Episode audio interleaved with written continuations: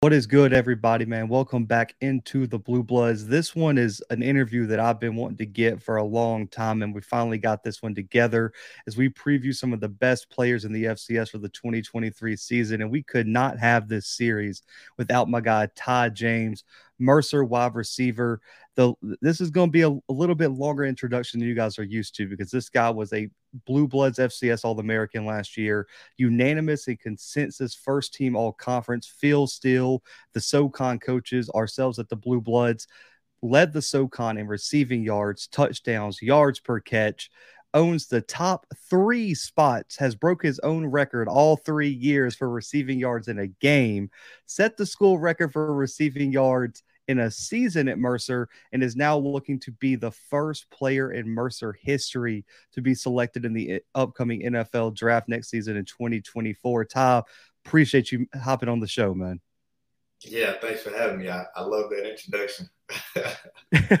man, I, I, was I was doing research and I was like, man, I, I, like to try to keep my intros short, best we can get right into the interview. But I was like, man, there was so much to hit with you. But I want to go back to high school. You were really a star in multiple different sports. You set the school record your senior year for receiving yards at, at your high school. So you, you've done that everywhere you've been. I got to ask though, man, because I was kind of following your recruitment did you feel under recruited out of high school? Because I felt like you checked the boxes in terms of size, production, versatility. Why do you feel like schools weren't giving you the respect that you ultimately deserved?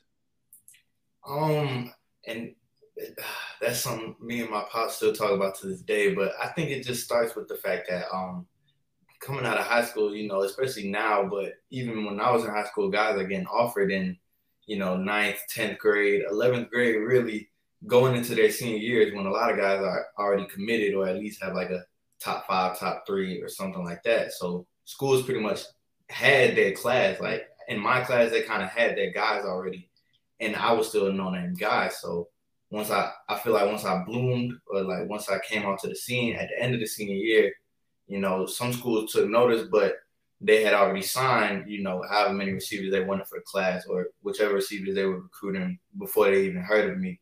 So it was just kind of like a, a, too late thing for me. Yeah, I, I, think we see that now. I mean, especially now they're offering kids in what the eighth, seventh yeah. grade now. It it's getting outrageous, man. Because I I talked to a kid who was in the class of 2027 because I work on the recruiting trail. I'm like 2027. This guy has not played a lick of high school football yet, but he's already got 16 FBS offers. Oh, geez. It's it's just crazy to me. But you decide to head to Georgia for a year. What was your biggest learning experience that redshirt year that you took at UGA? Right. Um. Uh, my biggest learning experience, I guess, would just be uh, patience. You know, being in, in high school, I was I was a late bloomer in high school, but kind of where I went to high school at Newton County and then at GAC, it really wasn't too many guys that played from the start of that freshman year to senior year anyway. So like a lot of us were just getting on the field senior year. And then I got to Georgia and, you know, especially at a school like Georgia, the talent pool is just so deep. You really have to just work and be patient and work your turn. Now, of course, due to COVID and stuff like that, um, like my turn was kind of cut short, but I really had to be patient and just kind of work throughout that fall season, knowing when spring ball comes, or at least when it was supposed to come, that was kind of when I was gonna get my shot. But I just kind of had to be patient and stay my role. What played into your decision to look for another opportunity after that one season at Georgia? Was it just that due to the COVID year and all the craziness that happened with in terms of roster numbers, was it just better for you overall, or were you just looking somewhere where you could be the guy coming in the next season? Right. Well, it wasn't really anything instant. It was just the fact that, um, you know, and I always thank Kirby. But when I when I came to Georgia, I always thank Coach Smart because he told me straight up, honestly, you know, like your biggest time here is going to be spring ball after your freshman season. So I was kind of always looking forward to that. And then when COVID happened, we didn't have a spring ball, so it got everything got cut early, and I we all got sent home. And then with me being that preferred walk on, I was always on the bubble of being a, a priority guy, a travel guy. Sometimes I am, sometimes I'm not. So then the numbers got even shorter as far as how many people they could bring back to campus. And, you know, I think at the time it was only maybe 50, 60 guys they could bring back. So I didn't make that cut, and that was kind of now I'm missing my shot, and now I'd have to wait a whole another year on top of the the guys they're recruiting for this next upcoming season. Who knows if my shot will still be there? And so I just had to kind of go somewhere where I knew I was to get a shot. It wasn't so much like I need to go there and you know, coach needs to tell me I'm gonna be an immediate starter, immediate impact. I just need to know that I'm gonna have a shot because when I COVID took my chance away from me at Georgia, so I, I had no choice but to go try to find a spot somewhere else. I think you're still seeing some of the after effects of COVID too with roster spots. Because I, I, I still think there's high school guys who aren't getting opportunities because you got the transfer portal on top of you still got guys with extra years of eligibility. I think there's a few guys that are seventh, eighth year guys, which would never have happened if it weren't for that COVID year. But right. your decision to transfer to Mercer, it paid off in a big way, man. We're going to get to all that. But what was it about the culture, the coaching staff, the team, or the university at Mercer that made it the place for you after you left Georgia? Right. When when I entered the portal, you know, I had two big things on my mind. I wanted to go to a winning culture, and I wanted to go to an honest coaching staff. You know, of course, when I entered the portal, um, all the schools that were you know kind of hit me up, they were always saying, "Yeah, you're gonna be. We we need a receiver. We can see you being that number one guy." And in the back of my mind, I'm like, "Okay, I appreciate that, but how many guys are you telling that to?" So when I talked to Coach Cronic, and um, he told me straight up, he said, I'm, I'm going to be honest with you. You know, we're making that transition from uh, Lenoir-Rhyne and Mercer. We would love to have you, but you're going to have to come in and earn everything that we have. You know, I took a look at his um his past. You know, everywhere he's been, he's won. He did a great job at Lenoir-Rhyne. I looked at the offense, and you know, at the time, the offense it was really one true receiver outside. So you, I would have had that those one-on-one opportunities that I love. So I wasn't scared any work. Just I knew when he told me straight up, you know, you're gonna have to come in and work, and you're not gonna be a starter the day you come in. He told me that you're gonna have to earn that starting spot. We're not just gonna put you at the top of the roster. That was the coach I wanted to play for, a guy like that, because I knew he was gonna pull the best out of me, and I knew he was gonna make me work. I was gonna have to earn everything that I had. I got to meet Co- Coach Cronic this year at SoCon Media Day, man. And I think you can tell he's genuine just off the bat. He was one of my favorite. I went to, I think, eight different media days this year, and he was one of my favorite coaches to talk to. And I got to catch up with them. I got to come to two of y'all's games this year and got to talk with them there. Man, I I, I love Coach Cronic. I look forward to talk to him again. But we got to talk about your record. I mean, the record, the fact that you set the record in 2020, I believe, against Furman for receiving yards in a game. You come back in 2021, you do it again and then this past season, that Samford game, I think that might have been one of the best performances I've ever personally seen at the FCS level. I think it was 351 in that game, multiple touchdowns again. When you look at those three games and being the record holder with all at all these different places, man, what what clicked in those games, man? Do you just black out and it's just one of this those unconscious moments, or do you just see the matchups and say, I can take advantage today? Right. It, it's just it's different, and each each one of those games was different. Um, you know, every game I go out there, I want to attack. I want to do the very best that I can. But I, I specifically remember the very first Furman game. Um, that was when that was still my first year at Mercer. Um, everybody was telling me, you know, it's kind of a, a rivalry with Coach Cronic's past at Furman, and um, I'm looking at all the, these uh, kind of blogs and predictions. Furman was ranked at the time, we weren't. Um, so that just kind of lit a fire in me that specific game, just because I wanted to go out there and I, I, really wanted to put Mercer on the map. You know, I wanted to do it for for myself, for my team, for my coaches. And then, you know, when we had that template script, I saw the template script the day before, the first template of the game, and I could see. I think it was like third play was a deep ball to me, and then like the seventh play or like the eighth play, and I'm like, okay, so they got some trust in me this game. Let's go do it then. You know, and then that just kind of progressed and progressed. And then as the game got going, um, you know, I started feeling it more and more. And when you're feeling it, you know, coach is gonna come back to you. So that happened. Um, the East Tennessee game, that was the SoCon championship. And that was what we've been waiting for. That whole the first fall of COVID, the spring of COVID, and then up to that year, that's what we wanted. You know, we we had felt embarrassed from a loss we had earlier in the season, and just being able to work back up and get that shot. You know, you win this game, you go to the championship. So on my mind, I personally didn't know the the stats.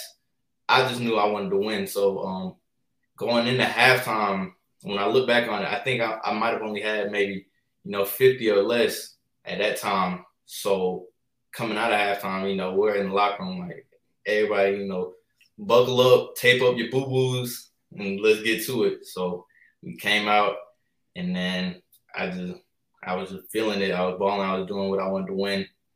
Um, and then the Samford game, I hey man, I still thank God for that. Um, that's all God, you know. Being playing a team like Samford, the thing is because of the way their offense is and how high tempo it is, we're going to be on the field a lot as well. Because it's either going to be a quick change of possession or a quick score on there. And, you know, obviously I'm hoping for a change of possession. But either way, their offense moves quick. So the more they are, the, I mean, the less they were on the field was the more that we were on the field. And, you know, we're trying to match that, that, um, that attack power that they have, that, that high scoring ability that they have. So, you know, we were just playing to our strengths at that time. And the way their defense was, I could see different coverages and different setups. So, you know, Coach Cronic saw it as well when we made the adjustments, and it just kind of we just kept attacking the holes, and you know, the yards after catch. Um, I feel like that might have been my best game as far as yards after catch. So, just playing physical, and and that was that game was to go to the playoffs. We knew we couldn't win the SoCon championship, but we still want to get to the playoffs. Another thing we haven't done yet. We haven't made playoffs. We haven't won SoCon, so I wanted to do that too. Yeah, I know that game was crucial because I was so I got to come to two games with you guys this year. The one was the Chattanooga game, and then I made the. I, I know, man. I, I, came back for the Furman game, which brings me to my next question, man. The spe- I still I, I remember because they were punting toward me. I was in that end zone. I was standing in the zone, getting the film. I still got your hit on film. I didn't post it or anything, but I got the hit, and I was like, and he, I was like, who was that? Like that, he murdered him. And then they were like, Ty James ejected. I was like, what? I was like, no, no, that can't happen, man. To this day, I still don't think that should have been an ejection. Just want to throw that out there. But man, what was what was your reaction on the sideline? Because this was one of the first years where they allow ejected players to stay on the sideline. What was your message to your teammates when that big, that huge emotional swing happened? And I think you already had a touchdown in that game already. What was your message to your team though once you once that play happened? Right. I mean, and, and I'm not gonna lie, that this this was another moment that I was uh, thankful that I've had Coach Cronic for because you know after the game we were talking about it, and I told him in the past if something like that would have happened, you know, let's say two years ago I get ejected like that, I would have mentally I would have been clocked out for the rest of the game. I'd have been upset, throwing tantrums, but um, you know, the call happened. I, I felt like he bobbled the ball and kind of dropped a little bit, which forced the hit. But um, yeah, I mean, when I got ejected, I just I kind of looked to the sidelines, and in that moment, you know, I realized like I was looking at my team. I was seeing a lot of guys down, and that's when I was kind of realizing like that sparked something to me because I realized how much my team trusts me and how much they feel like they needed me, and then vice versa. You know, I went and told those guys like, this if even if you put me on the field, there's still 10 other guys. And now that I'm off the field, you know, I, I go tell the guys who are coming in for me, like, this is what you practice for. I'm I'm not the only person that practices. You know, you practice, you work. This is why you play college ball as well. You want this opportunity. So defense is already playing their butts off. Um, it's not like, you know, we have to make a miraculous comeback. Just keep pushing the ball the same way we've been doing. You know, push that ball, play slowly, and then um, really going into halftime – that was when I really got to, you know, clear my mind because it happened maybe like a minute before halftime or something. Yeah. So I really got to clear my mind on, you know, I took my pads off and then I, I came back out of the locker room and I, I pretty much told my guys, uh, you know, Dev, Travion, I pretty much told them, Trey Atkins, y'all better win this game. I mean, we didn't win, but I told them, you know, if I'm gonna get ejected and I'm gonna have to sit on the sidelines and watch, y'all better go out there and play y'all y'all bleeps off, play y'all butt off, you know.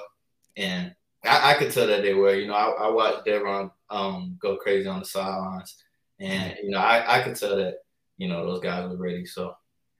Yeah, I, I still think Devron had one of his best games of the season after your. I think he had two touchdowns after you were ejected. Man, I still I I look back at that game because I, I remember talking to Bryce and those guys in the press box after the game. I was like, man, that changed the whole momentum, man. Just because that was still, if I'm not mistaken, it was tied at that point, and then it gave them the ball again, you know, and moved them down, and they went on and scored. But man, looking at your relationship with Dev I, I think uh, I, I, posted it. You guys are two of the top three wide receivers according to Pro Football Focus coming back. I think Hero Sports had you all both in the top five, both FCS All Americans. What is your relationship like with him? And to, to know that you have a guy across from you playing in the slot that is that electric with the football in his hands. Yeah, it makes it real easy. The, the, the thing that's that's best for us is we're friends off the field too. So you know that's like that's one of my best friends. You know, we're both from the same hometown, same area. You know, I, I live in Conyers. He went to school in Conyers. Um, and then just him coming in, and it makes it a lot easier for me, and vice versa. I make it a lot easier for him because now, you know, a defense can't key in on one receiver because there's no drop off on the other side. You know, if you want to key in on me, well, like you just said, we have another top three receiver on the other side. You key in on him. You have me on the side. So just being able to play off each other really just opens it up a lot more for us to really work, especially when we get in those one-on-one situations. And then being how close we are, we build that chemistry all the time. You know, uh, we literally live across from each other in the room all the time. You know, we got a, a group chat, our friend group. We in the same friend group. Um, we just talked yesterday on the phone, literally coming up with the summer plan. Like, hey, we we got to get ready this year. We got to go. You know, we're trying to trying to take that big step next year, you know. So yeah, we, we're just always together and having that chemistry and that relationship really translates on the field, makes it much easier we've we've kind of went through your journey, man. Under recruited coming out of high school, red shirted, and missed on opportunity at Georgia due to COVID. You come in and you you earn your spot at, at in Mercer and in the SoCon FCS in general. What did it mean to you looking back on your journey, man? All those schools that overlooked you coming out of high school to finally hear your name in FCS All American associated with it. What did that mean to you personally? It meant the world, man. It, I almost teared up when I when I saw it because it was um, you know when I when I got the freshman All American uh, after the COVID year, I, I, was very grateful, of course. But you know that year, not too many teams played, and so a, lot of people had asterisks next to it, um, and just kind of hearing a lot of stuff like, yeah, he got it, but it wasn't that many people he beat out, or this, this, and that. So then getting it this year, you know, that just kind of showed for me that that wasn't a fluke, and you know I, like you said, my journey has been rough. You know, uh, they tried to put me at tight end at my first high school, and just a whole bunch of stuff. Not getting the offers, certain coaches telling me, you know, they didn't feel like I was good enough for a full offer, and you know, now those same coaches, you know, I'm, i feel like they would love to have me on their team, but uh, it, it just means a lot, and I just thank God because like this is what I've been working for, you know. Man, I, I, can only imagine, and I think you know a lot of people.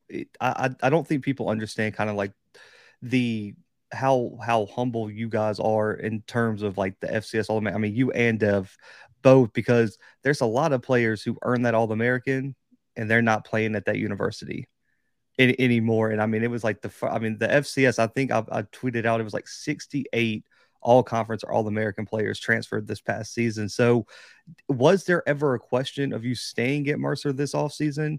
Or did you think to explore the transfer portal or anything like that? Or were you just like, these were the guys who gave me opportunity? I'm I'm a I'm gonna stick it out here and try to be the first player from Mercer to hear my name selected in the NFL draft. Right. And I mean, just with the way the transfer portal is and with Twitter and, and friends and you know, tampering and stuff like that, it there was of course the thought you know, um, I remember towards the end of the season, you know, I, I took kind of a, a week, and I, you know, I, I, sat down with Coach, my coach Harris and Coach Cronigan. You know, we had a real honest meeting.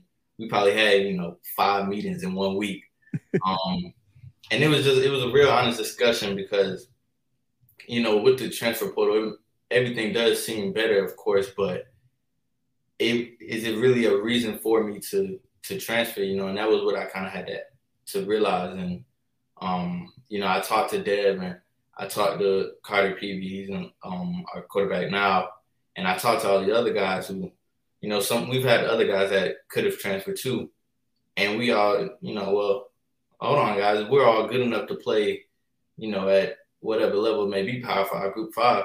How about we go win a ring here? You know, let's, let's put together one last ride and just kind of having that relationship with my brothers and my teammates. That's not something that the culture we have. That's not something you're gonna find easily at another school. That's not something I wanted to give up either. You know, um, the football is football. You know, I'm I'm gonna play my best and I'm gonna hope to get that shot at the next opportunity. But I, I know if I do everything I can, and you know, my coaches put me in a position to, you know, help me out. I really feel like I can have that same opportunity here. I, I think it's rare that you, Dev, Lance Wise, Isaac Dowling. I mean, the list goes on and on with guys who probably, like you said, would have had opportunities elsewhere to stick right. it out. And like you said, there's a lot of firsts still to be able to be done at Mercer, and for you guys to be the first group to do it would be huge. So, I want to I want to shift to next season, man, real quick you had you've you've worked with Fred Payton as your quarterback throughout your first three seasons. He is off to the next level. You just mentioned your new quarterback coming in. What has it been like building chemistry with him this offseason after spending multiple years with Fred as QB one?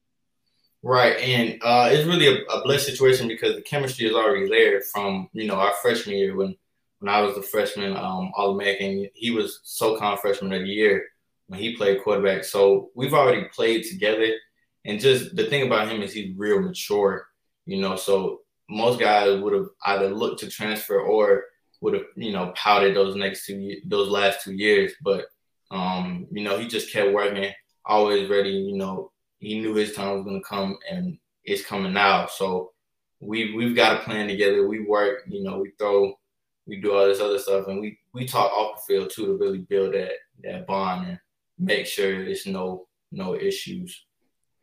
I, I love it, man. I, I know it's going to be a big year, but I want to take a second to look at your game over this period of time. I want I want to go back to freshman year at Georgia, Ty James, comparing that player to the guy I'm talking to now, FCS All American, going into one of his final seasons at the collegiate level. What is the biggest developmental change you've seen in your game? Just trusting my ability. Um, you know, freshman year, it was funny. I, was talking to my coach. He was like, and I was looking at your freshman year tape, and like you suck. you know, just that that joke we have. But uh, the biggest thing I've always felt like I was a good player, but I, have been playing more confident in myself. And when you play more confident in yourself, you play more fluently. So kind of my freshman year, you know, I'm like, all right, Ty, you're finally starting. Don't make a mistake. Don't drop a pass. You know, don't miss a block. When I was like, you know, I know I can run this route how I need to run. I know I can get off the press. I know I can do this. So just go play, go have fun. You know, do what you gotta do to win. And I feel like mentally was the biggest improvement for me, way more than physically. Yeah, I think that's the that's all that's really kind of like a consensus here, like talking to guys, film study, kind of breaking down the, you know, what's going on up top during the game is really the biggest difference between high school and college football. But shifting to some quick hitters, man, to let people get to know you a bit better. We got to start with what was your welcome to college moment? Where you, you, get to the next level and it's like, okay, this is a little bit different, man. I'm, I'm a, I can't do that again.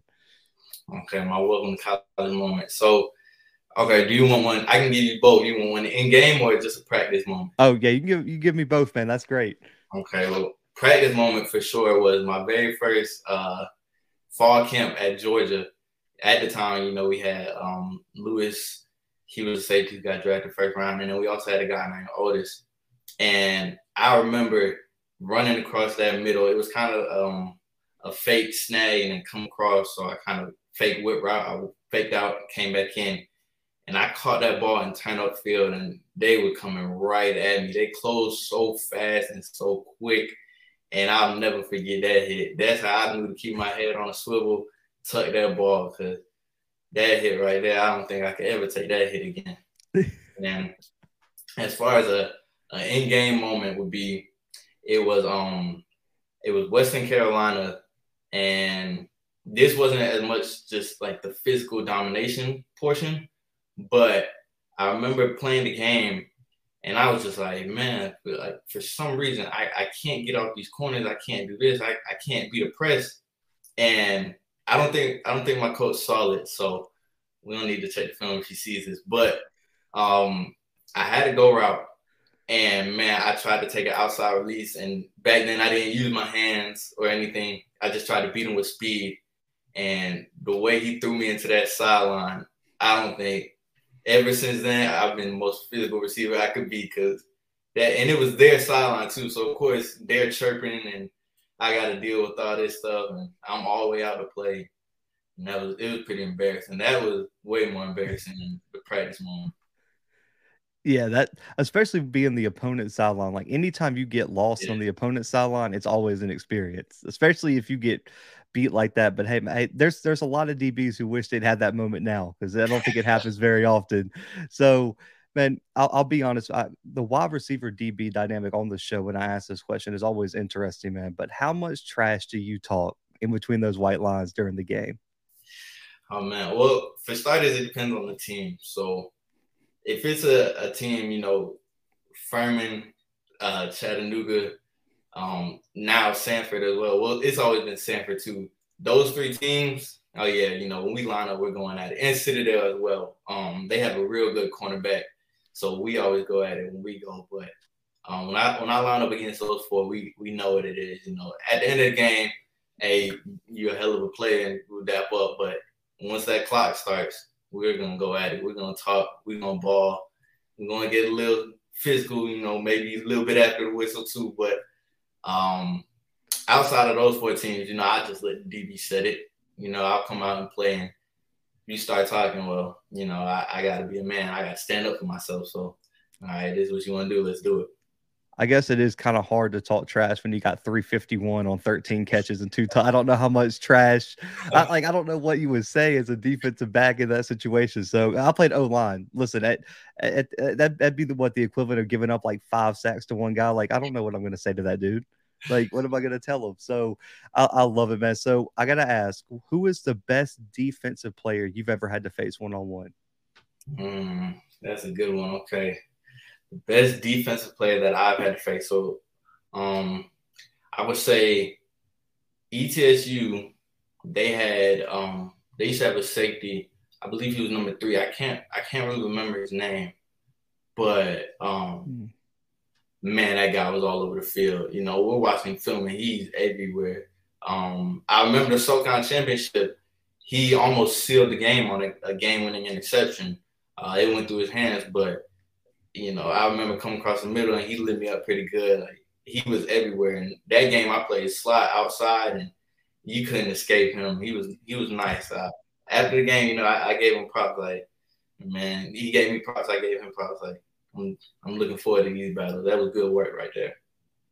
ETSU is always sneaky. They always have like one or two D, DBs that are uh, that are at the elite. I know uh, Elijah is now playing at North Carolina after yeah, a big season a big season last year, man. So NFL comps are so big. Right? I mean, they, they literally run the off-season news cycle. So if when you look at your game, which NFL wide receiver do you feel like you model your game after the most? Um, I feel like I try to model my game after, of course, uh, Davante Adams. Just you know, you want to be the best, you work like the best.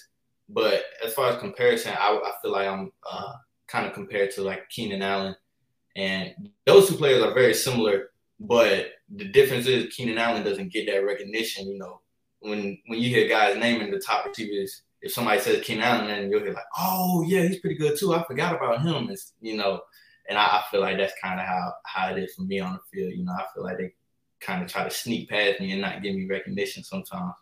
So I, I always like to say I'm like a Keenan Allen, but just those those physical route runners who, you know, you watch a guy like Davante Adams and you watch a guy like Keenan Allen, you're like, and um, you know, he's not Tyreek Hill, he's not blazing by them, and he's not Calvin Johnson, he's not jumping over everybody, but they just can't guard him. Like I can't tell, you can't figure those guys out. And I feel like it's the same way for me. You, you can't. I don't feel like you can figure me out as a receiver. Man, I I, I, lo- I love that comparison because yeah, you are kind of right. Like Keenan out, like when I think you know you you hit the Stefon Diggs, you hit Davante. I mean, you you hit well, I guess now J- Justin Jefferson, guys like that. But seems like Keenan Allen always just kind of like slides a little bit underneath the radar. So I got to ask, your favorite route to run if you if you got to go get it right now and you got to call the play, what route are you running? Okay, if I'm calling the play, I love I love a post route. I do love a post route.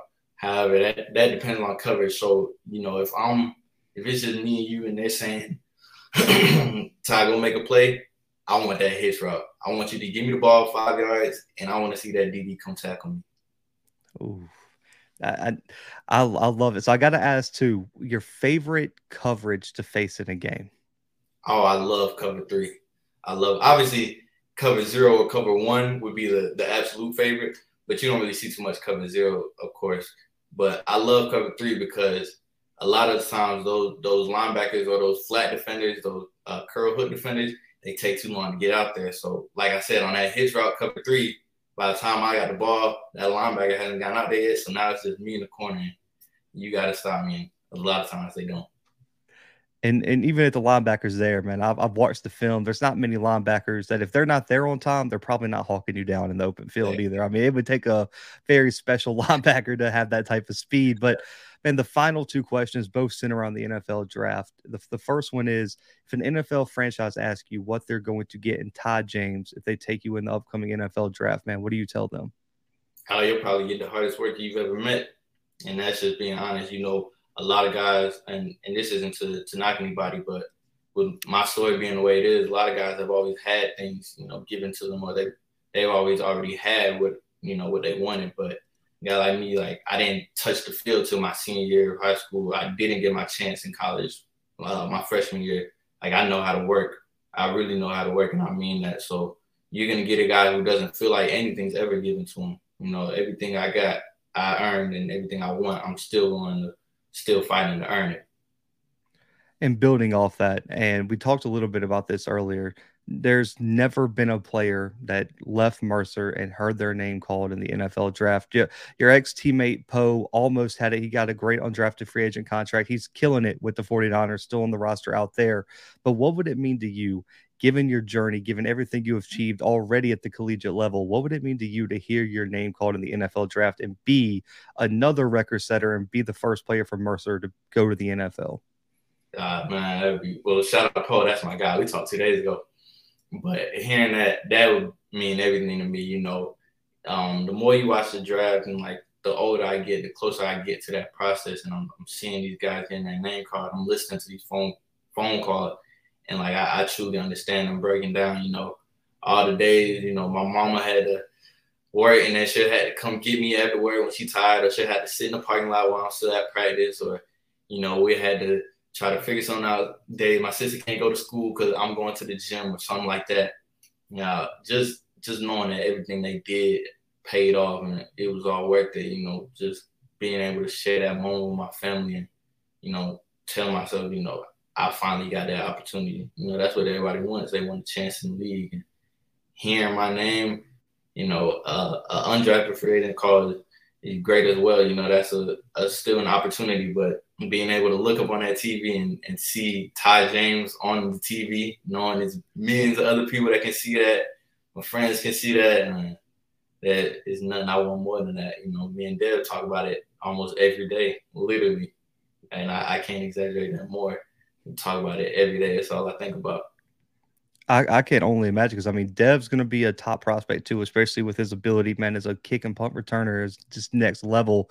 The, the for Mercer not to have anyone drafted, for potentially have two wide receivers on the same team on the same wide receiving corps get drafted, man, I, I could only imagine what that campus would be like to see you two guys go to the next level, man. Ty, I appreciate you so much, man. Listen, these interviews are usually structured for 15 minutes, man. We did almost 35 minutes man. So I, I definitely appreciate you. But this is all about player promotion, man. Let let people know where they can find you on social media, contact you for NIL, and any messages, anything you want to say to the people, man. This time is yours.